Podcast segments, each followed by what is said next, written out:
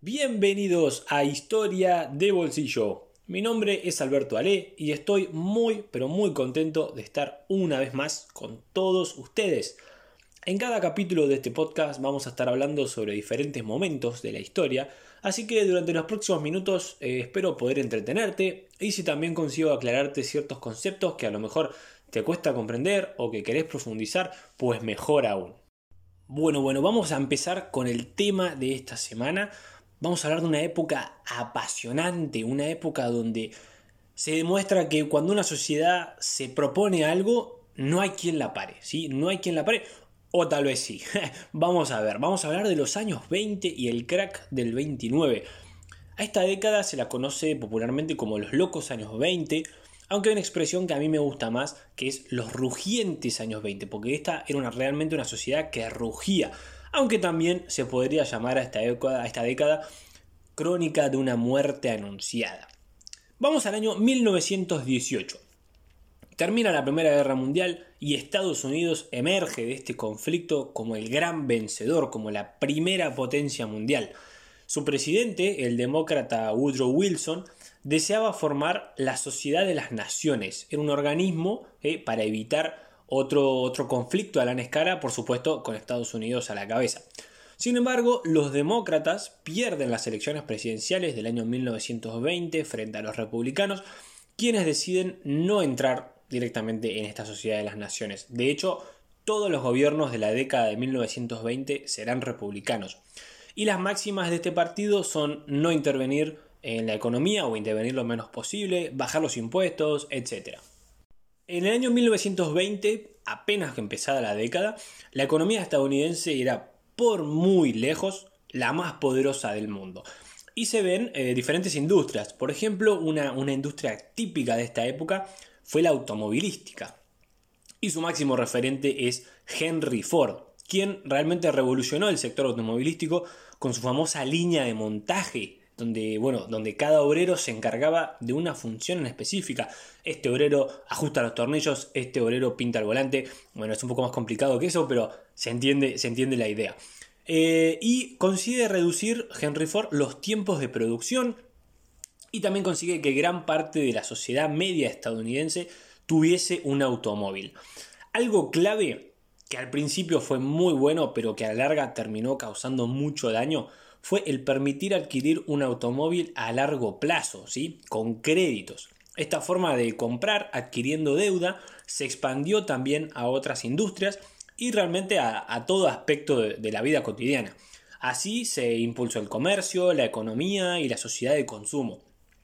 Como todo el mundo podía adquirir un coche, va tomando forma eh, este, este, Estados Unidos moderno, ¿no? con, con, grandes carreteras. Y por supuesto el modelo Ford T fue icónico de esta época. De la mano de esta industria automovilística en expansión, también se impulsó la industria petrolera, porque por supuesto estos coches necesitaban gasolina. Otra industria que también vivió su edad de oro fue la aviación. Eh, Charles Lindbergh en el año 1927 se convirtió en la primera persona en la historia en cruzar el Océano Atlántico sin escalas. Recordemos que ah, el avión tenía poco más de 20 años de existencia, realmente esto fue un logro extraordinario. Charles voló desde la ciudad de Nueva York a París y al regreso a Estados Unidos se convirtió en el héroe de la nación y realmente un símbolo de, esos Estados Unidos de los años 20, ¿no? Como, como decíamos al principio, una sociedad que parecía no tener límite. Durante esta década también se comenzaron a producir los electrodomésticos que bueno, hoy en día forman parte de nuestra vida cotidiana y que tanto nos facilitan ¿no? los, quehaceres diarios, como por ejemplo el frigorífico, la aspiradora, etc. También es la época dorada del, cine, que, que hasta ese entonces era mudo, pero que en el año 1927 se estrena la primera película sonora.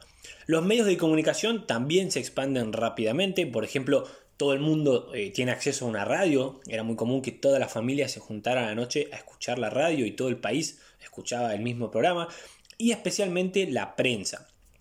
De la mano de Joseph Pulitzer se popularizó una nueva forma de hacer periodismo, más, más agresiva, denunciando casos de corrupción, violencia, etc. Y como las últimas páginas de los periódicos estaban dedicadas a los cómics, eran de color amarillo, se empezó a conocer a este tipo de prensa como prensa amarillista. Y de hecho, eh, si vamos un poquito más, el famoso Times Square que hoy vemos en la ciudad de Nueva York toma su nombre de que allí estaba la sede del periódico New York Times. Bueno, capítulo aparte merece la, ley seca. Eh, la ley seca tuvo lugar entre el año 1920 y 1933, donde transportar, comprar y vender alcohol estaba terminantemente prohibido. Pero curiosamente, si ya se tenía alcohol en la casa, sí se lo podía consumir. Esto por supuesto dio lugar a un enorme mercado negro e infinidad de bares clandestinos, lo cual a su vez da lugar a las mafias, con Al Capone como su máximo exponente. Fíjense, tal era la corrupción que manejaban estas mafias que hasta la propia policía era corrupta. Y volviendo al Capone, cuando finalmente lo logran arrestar, no lo hacen por violar la ley seca, sino por evadir los impuestos. Entonces, bueno, ahí sí es enviado a esta infame prisión de nombre Alcatraz. Vamos a ver qué ocurría con la inmigración en esta época. En los primeros años del siglo XX, 14 millones de inmigrantes llegaron a Estados Unidos. Repito, 14 millones de inmigrantes. Polacos, irlandeses, judíos, italianos, alemanes, rusos, de todas las nacionalidades. Quienes, por supuesto, se iban ubicando en las ciudades y se distribuían por barrios. Por ejemplo, teníamos el barrio italiano, el barrio judío, el barrio chino, etc. Estos inmigrantes fueron progresivamente asociados con la delincuencia e incluso llegaron a ser atacados y ya en el año 1924 el gobierno comienza a poner ciertos límites a la inmigración. Fíjense, algo muy interesante tuvo lugar durante, durante la década del 20 en los estados sureños de Estados Unidos. ¿sí? Durante esta década, la organización racista Ku Klux Klan aumentó de manera significativa sus ataques hacia la población negra, como decíamos en el sur de Estados Unidos, lo que provocó que miles de personas de color partieran hacia las ciudades del norte, principalmente la ciudad de Nueva York. Y fueron ellos quienes hicieron inmensamente populares a los movimientos musicales tales como el jazz, el swing y el blues, movimientos que por supuesto ya existían hace tiempo en el sur, pero no eran tan conocidos en el norte. Y también es en estos años cuando la escena urbana de Nueva York cambia de la mano de esos enormes rascacielos, que son, si se quiere, el símbolo de una sociedad que, bueno, se va para arriba, que no tiene límites, que apunta hacia el cielo. Sin embargo, mientras todos viven sin preocupaciones, pidiendo créditos para poder seguir comprando, se estaba generando la tormenta perfecta. Vamos a ver qué ocurrió. La gran confianza en la economía y en la estabilidad financiera llevó a miles de ciudadanos a invertir en la bolsa de valores, en las acciones de distintas compañías. Se comenzó a especular con dichas acciones, es decir, una persona compraba uno y vendía cinco, otra persona compraba esas acciones a 5 y las vendía a 10, otra compraba 10 y vendía 20 y así sucesivamente. Como había muchos compradores, el precio de las acciones subía sin parar durante años incluso. Como era dinero fácil y seguro, incluso los que no tenían dinero comenzaban a pedir prestado a los bancos para poder comprar acciones. Aquí está la clave del desastre, repito.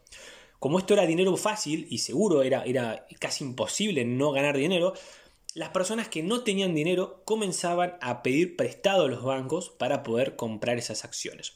Al principio todo marchaba perfecto, gano yo, gana el banco, ganamos todos, y todo el mundo invertía en bolsa. Y es aquí, fíjense qué curioso y qué interesante. Entra en escena un personaje que hoy en día es semimítico, que no se sabe realmente si existió o no. Patrick Bologna era un limpiabotas que trabajaba limpiando el calzado de, bueno, de los grandes banqueros y accionistas en Wall Street. Al hacerlo, estas personas bueno, le contaban sobre sus acciones, sobre dónde y en qué iban a invertir su dinero, qué valores iban a subir, cuáles iban a bajar, etc. De esta manera, Patrick terminó convirtiéndose en un experto en el tema, Incluso se decía que por una propina limpiaba las botas y además te aconsejaba en qué invertir tu dinero. Fíjense, Joe Kennedy, el, padre del que más tarde sería el, presidente de Estados Unidos, John Kennedy, cuenta que un día este muchacho, Patrick Bologna, comenzó a darle consejos sobre acciones y ahí Joe Kennedy se dio cuenta de que, a ver, momento, si hasta el limpiabotas sabe sobre la bolsa, tal vez es momento de salirse. Entonces, ¿qué hizo Kennedy? Vendió todas sus acciones y, si se quiere, tuvo muchísima suerte porque se anticipó al desastre. El 23 de octubre de 1929, día miércoles, hacia el final del día las acciones comienzan a bajar. Aún no se sabe bien del todo por qué. Pero lo cierto es que había mucha oferta y poca demanda. Al día siguiente, que se conoce como el jueves negro, 24 de octubre de 1929, se produjo tal desplome que sacudió no solo a la economía estadounidense, sino a la economía mundial. Al día siguiente, viernes 25 de octubre, los banqueros de Nueva York intervienen e inyectan dinero en la bolsa para detener el colapso. Esto es, compraron muchas acciones por un precio más alto del real con el objetivo de generar nuevamente confianza en la gente. Y lo cierto es que lo lograron, pero solo por una hora. Al martes siguiente, el martes 29 de octubre, tiene lugar el martes negro y se ve otro gran desplome. Los miles de accionistas no son los únicos que se arruinan. Como estos habían comprado sus acciones a crédito, es decir, con dinero prestado, los bancos también se arruinan porque no tienen a quién cobrarle el dinero. Atención, esto es muy importante. A estas alturas, lo peor de la crisis aún no ha llegado, ¿sí? esto no ha hecho más que comenzar. Estados Unidos aún no se ha fundido y aún no se ha desplomado. Un año después, en diciembre de 1930, comienza a circular el rumor de que alguien fue al banco a vender sus acciones y a retirar su dinero y el banco se negó. ¿Sí? Una persona fue a vender sus acciones y a retirar el, efectivo que tenía allí guardado y el banco le dijo que no, que no se podía hacer. Repito, esto era solo un rumor, ¿sí? no, no estaba confirmado. Sin embargo, fue más que suficiente para que todo el mundo vaya al banco y retire sus fondos, lo que provocó el cierre de cientos de bancos. Ahora sí, ya se puede hablar de la Gran Depresión. Fíjense, estamos hablando de que en el año 1930 en Estados Unidos había 4 millones de desempleados y dos años después, en 1932, había 12 millones. ¿Cómo reaccionó el gobierno? Bueno, eh, fue un poco complejo, invirtiendo millones de dólares en grandes obras de infraestructuras y eh, lo que bueno, le daba trabajo a miles de personas. Un, símbolo de este, de este accionar del gobierno es la represa Hoover, que está cerca de la ciudad de Las Vegas. Y ya para terminar, vemos algo muy muy interesante. Fíjense ustedes, durante la década de 1920, los bancos estadounidenses, como eran los más poderosos de todo el mundo, otorgaban muchísimos créditos a los bancos europeos para que eh, los países eh, del viejo continente pudieran eh, reconstruir su economía, y recordemos que habían quedado devastados luego de la Primera Guerra Mundial. ¿Qué ocurre? Apenas se da el colapso de 1929, lo primero que hacen los bancos estadounidenses es retirar todos los dineros y todos los fondos que habían otorgado a los bancos europeos. Entonces, ¿esto qué hace? Que la crisis pase de ser una crisis en Estados Unidos a convertirse también en una crisis, ya estamos hablando ahora sí, a nivel global. Bueno amigos y amigas, hasta aquí el capítulo de esta semana. Espero que lo hayan disfrutado, que se hayan entretenido y también que hayan aprendido. Nos vemos la siguiente semana para más historia de bolsillo. Chao.